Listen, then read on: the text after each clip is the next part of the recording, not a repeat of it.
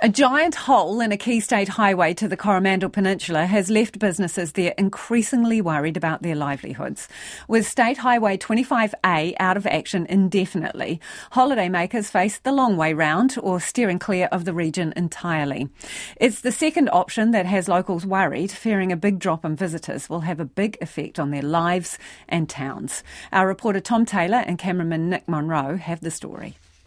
You don't go into instant panic, but you slowly start to think, oh my goodness, you know, this could really have an impact on our economy and even on us as locals. We, our lives are here.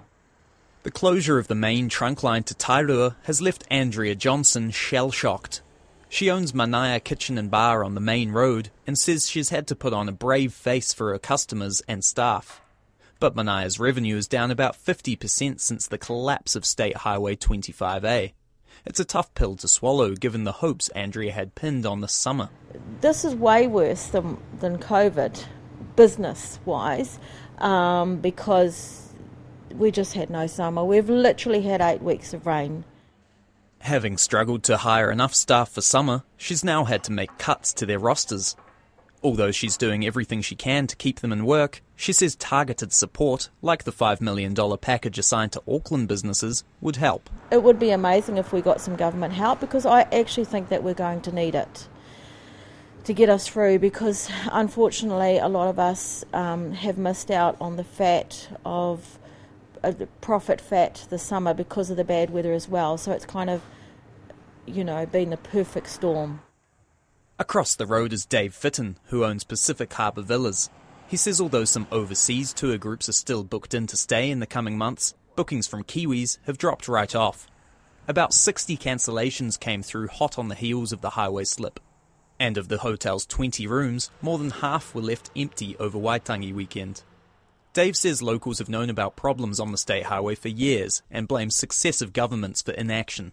If you don't address the matters, they get worse and this is what's happened here. A trip from Auckland to Tairua would ordinarily take two hours. The collapse of the road means an extra hour, something Dave says might put holidaymakers off. He says the peninsula is important, and it's vital the road is fixed quickly. This is just a, a special place that people from Auckland like to go to. And what you're doing, you're, you're penalising Aucklanders as well as the people down here in the Coro. But as business slumps on the eastern Coromandel, some towns to the west are experiencing an uplift.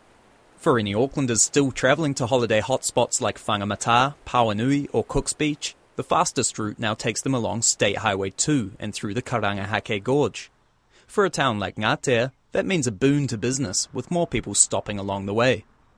Owner of the Glory Company Cafe, Andrea Logan, says business has picked up by about 25% since the slip.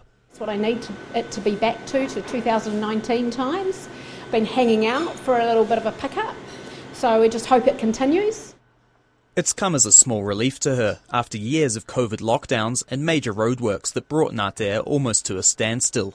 It's been really a three year impact, and we're just kind of coming out of that, although we still haven't recovered from that. So, having that traffic through has been a little bit of a silver lining on this terrible time. Waka Kotahi expects to provide more information tomorrow on the repairs to take place on State Highway 25A.